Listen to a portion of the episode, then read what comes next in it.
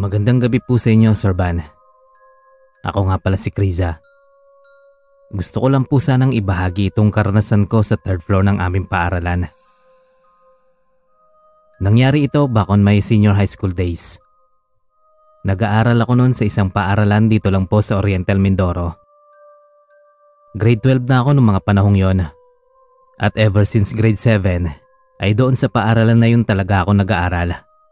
At simula nang pumasok ako roon ay talagang marami lang mga usap-usapan na mayroon daw talagang mga nagpaparamdam sa senior high school building sa second floor at third floor ng aming paaralan. Maraming mga kwento roon, especially kapag may mga senior high school students na nagpapagabi sa paggawa ng mga videos nila na kailangang ipasa. Kaya naman ay hindi na talaga nila maiiwasan ng mga ganong experiences. Kung totoo man yung mga sabi-sabi.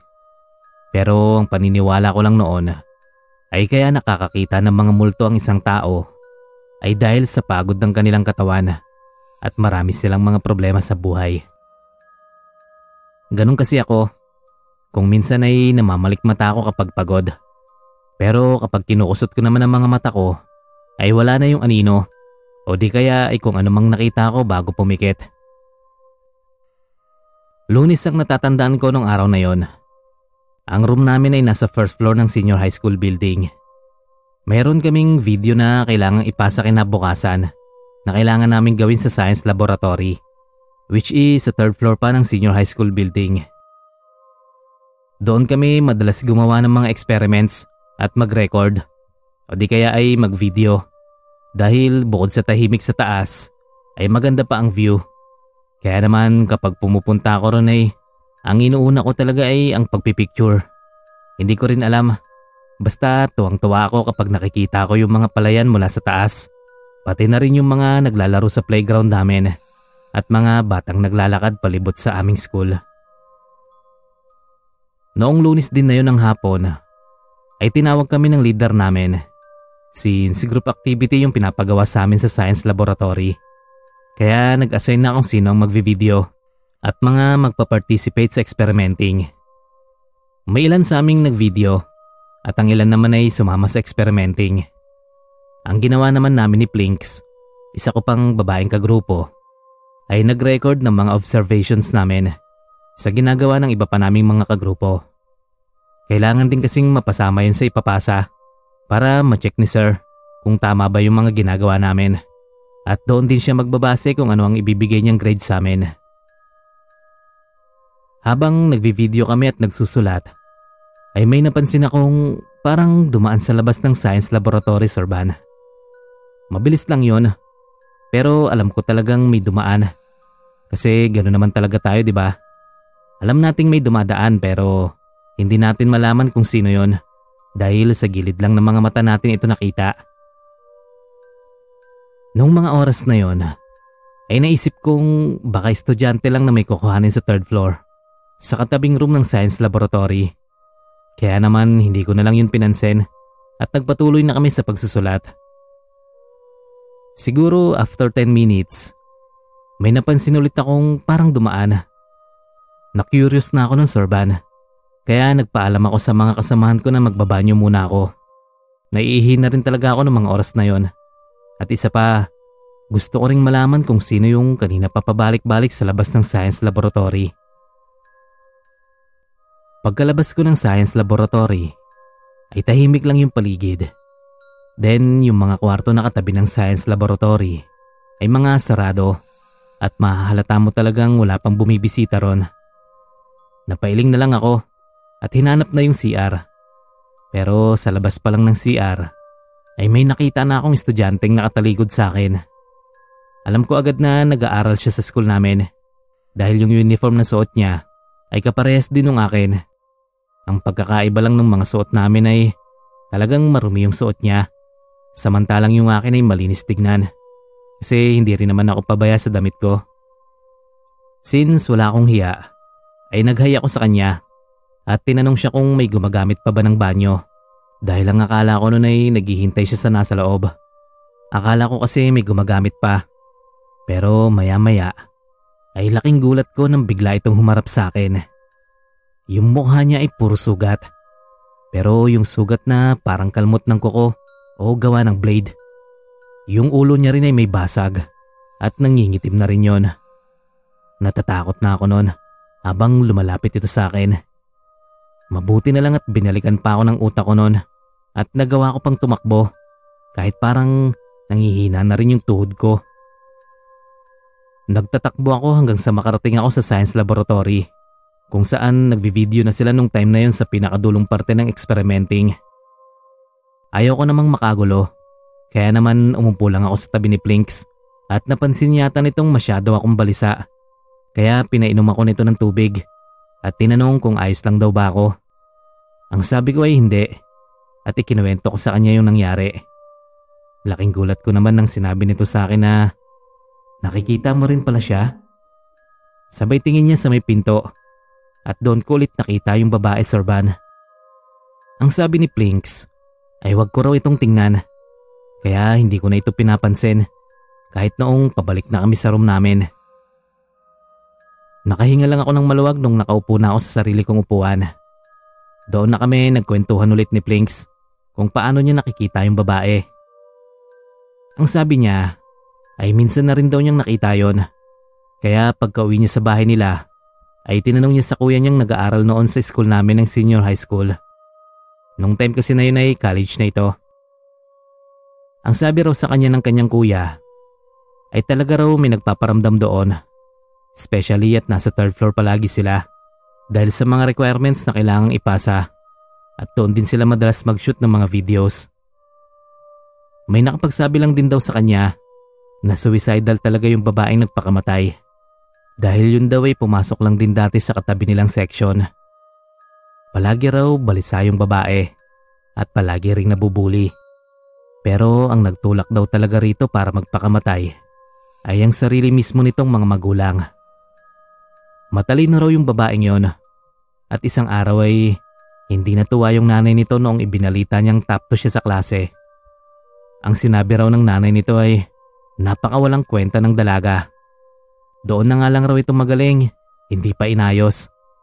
Ang sabi naman daw ng babae sa kanyang kaibigan ay ginawa niya naman yung best niya. Pero gusto lagi siyang ikumpara ng kanyang nanay sa mas matatalinong mga bata. Masakit din talaga sa isang estudyante ang mahusgahan. Lalong lalo na kung alam mo namang ginawa mo na yung makakaya mo. Pero hindi pa rin yun sapat sa mga taong mahalaga sa'yo. Pagkatapos noon, ay nakita na lang ang babae na nakahandusay sa lupa. Tumalon daw ito mula sa third floor. Pero bago yon ay pinagkakalmot muna daw nito ang sarili. Siguro para daw maglabas ng galit o inis kaya pilit nitong sinasaktan ng sarili. Then hiniwa rin daw nito ng blade ang ilang parte ng kanyang katawan habang umiiyak. At matapos nun ay tumalon daw ito sa third floor kaya raw may crack ang ulo nito. Noong namatay lang daw ang anak, saka nagsisi ang nanay nito sa mga sinabi sa dalaga. Pero kahit anong iyak pa raw ang gawin nito, ay hindi na maibabalik pa ang buhay ng dalaga. Pagkarinig ko nun ay talagang naluluha ako, Sir. Kaya bumili kami nun sa kantin ng kandila at nagtirik sa may third floor. Siyempre, hindi namin iniwan yun hanggat hindi patay dahil baka magkasunog pa. Sana lang talaga matahimik na yung babae at sana mapatawad na niya ang kanyang nanay. Dahil kahit gaano pa rin naman kalaki ang kamali ang nagawa ng isang tao, ay deserve pa rin nila ng kapatawaran para na rin sa ikatatahimik mo. Maraming salamat po Sir Van, pero hanggang dito na lang po muna. Magandang gabi po ulit.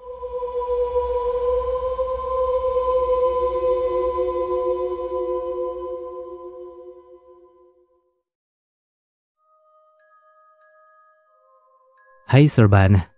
Magandang umaga nga po pala. Ako nga pala si Mandy. Gusto ko lang po sanang ibahagi itong kwento ng kaibigan ko. Isa na pala akong college student ngayon. Pero itong ikukwento ko sa inyo ay nangyari noong kami ay nasa senior high school pa lang. Hindi ko nasasabihin yung pangalan at address ng school. Basta may kalakihan din yon at marami ring mga pumapasok dito para mag-aral. Noong nasa senior high school pa lang kami, ay doon kami matatagpuan sa first building ng senior high school. At sa third floor ang room namin. Kaya talagang presko at maaliwalas kapag titingnan mo ang view sa labas. So meron akong kaibigang babae. Ang pangalan niya ay Chelsea. Si Chelsea ay kaibigan ko na talaga simula elementary pa lang kami. Hindi na nga kami halos mapaghiwalay dahil sa palagi naming gusto ang hilig ng bawat isa sa amin. Gusto kong maging civil engineer at ganon din siya. Kaya noong senior high school kami ay mas pinili naming tahakin ng STEM. Matalino rin si Chelsea at palagi itong active sa mga recitations at mga competitions na ginaganap sa school. Gusto na niya lahat ng mga talentong naibigay sa kanya pero ayaw na ayaw niya yung isa pang meron siya.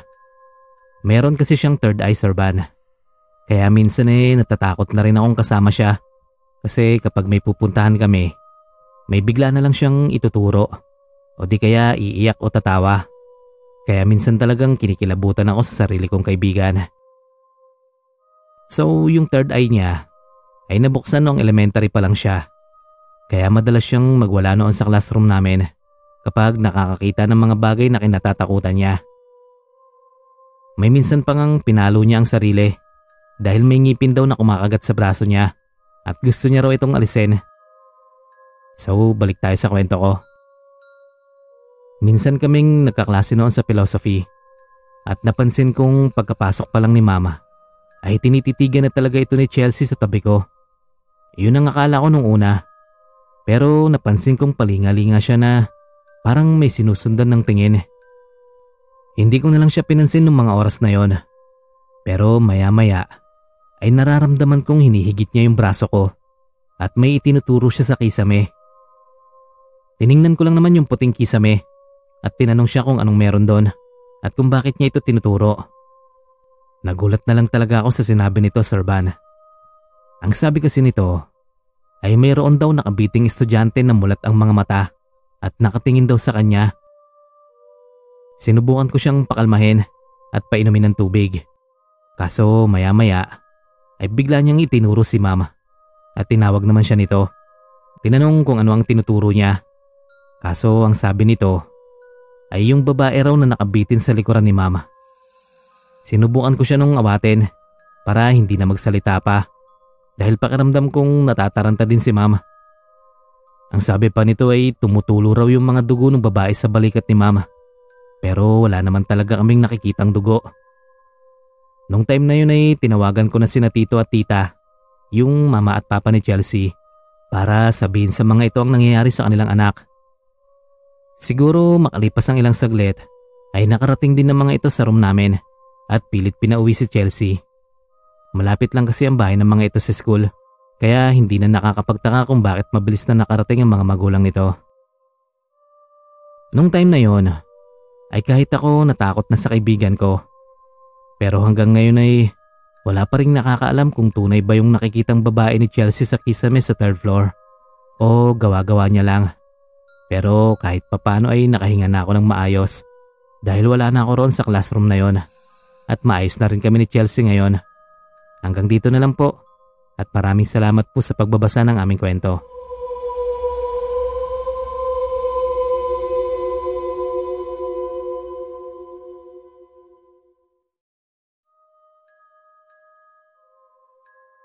Magandang gabi po sa inyo, Sir Van.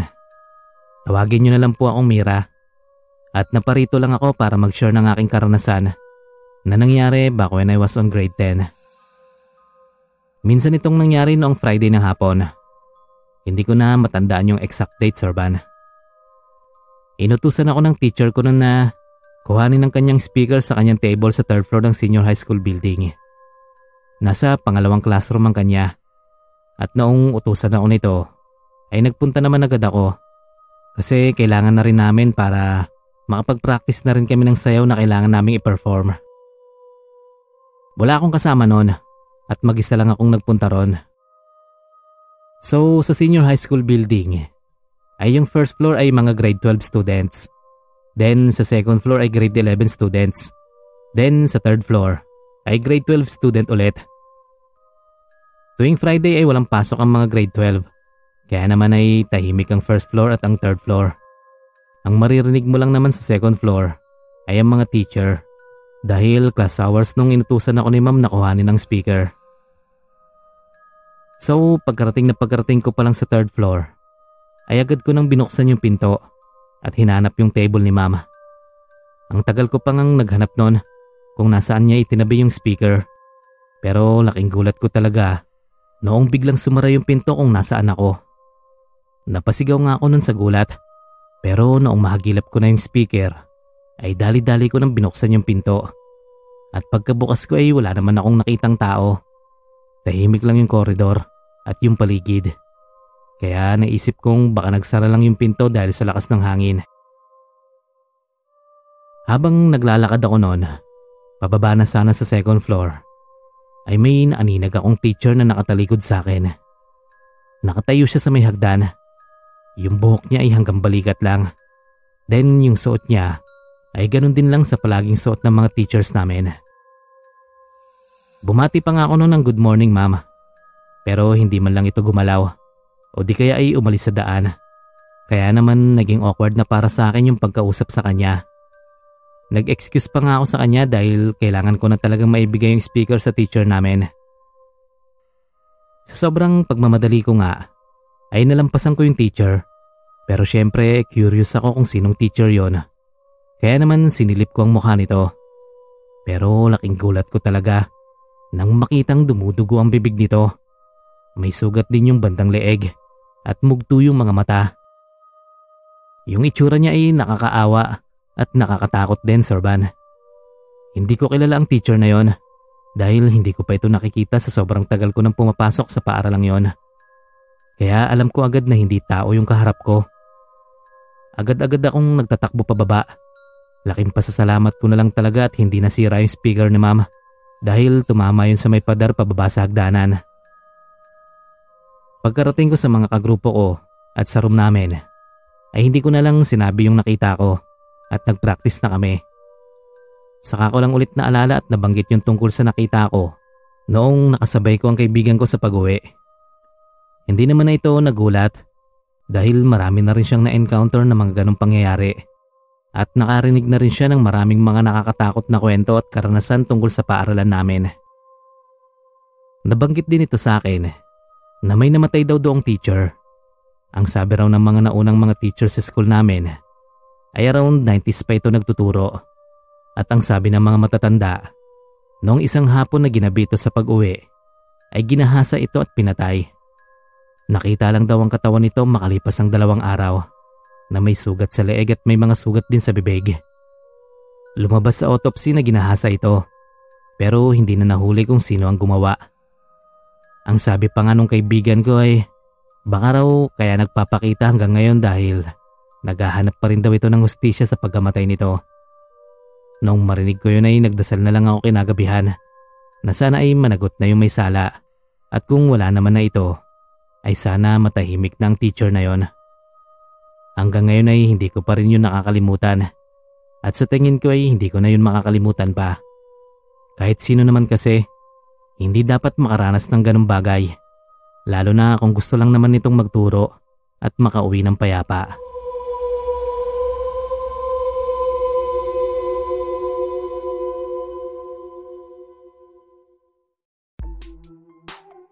Hello po mga kamalikmata. Kumusta po kayo? Ako ito okay lang nag-enjoy sa bakasyon. so yun, shout out po, shout out. Unahin ko na pong i-shout out ang aking mga solid Kamalikmata members. Shoutout po kay Ma'am Pati Patuti.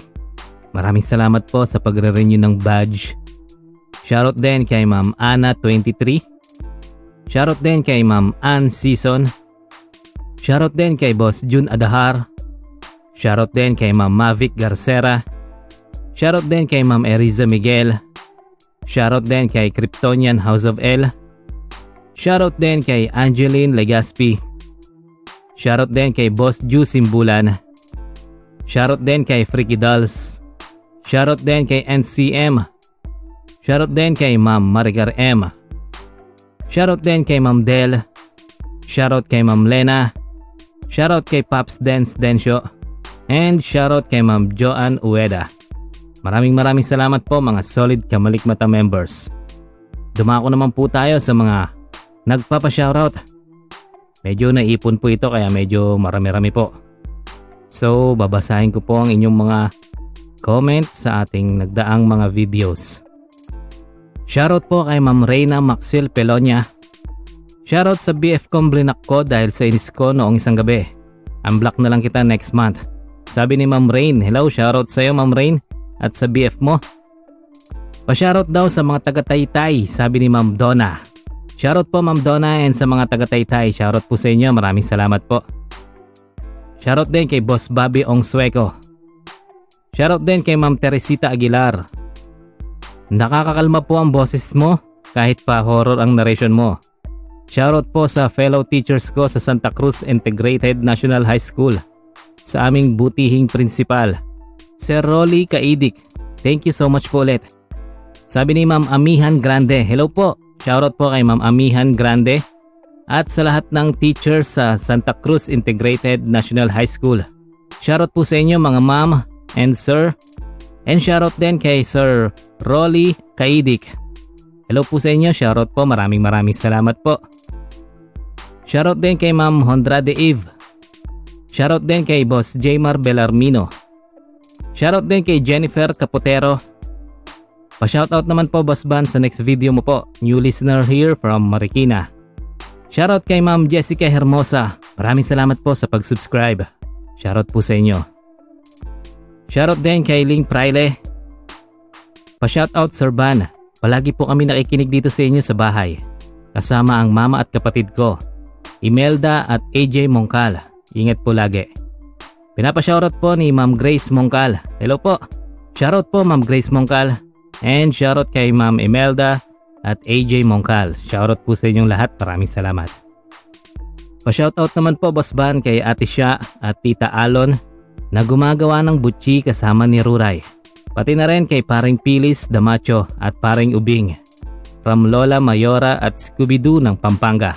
Hello po, shoutout po sa inyong lahat. Maraming salamat po.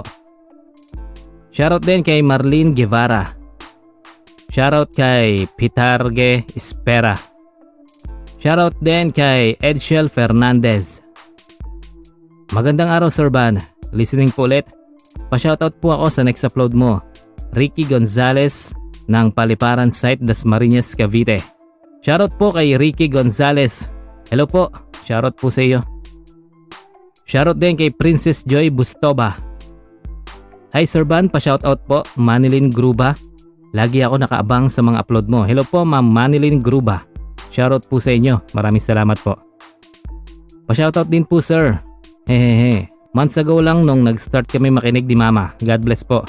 Shoutout po kay Ma'am Ella Random na tao. Tama po ba? Ella Random na tao. Shoutout po. Sana tama ko pong nabigkas. Shoutout din kay Raven Trace.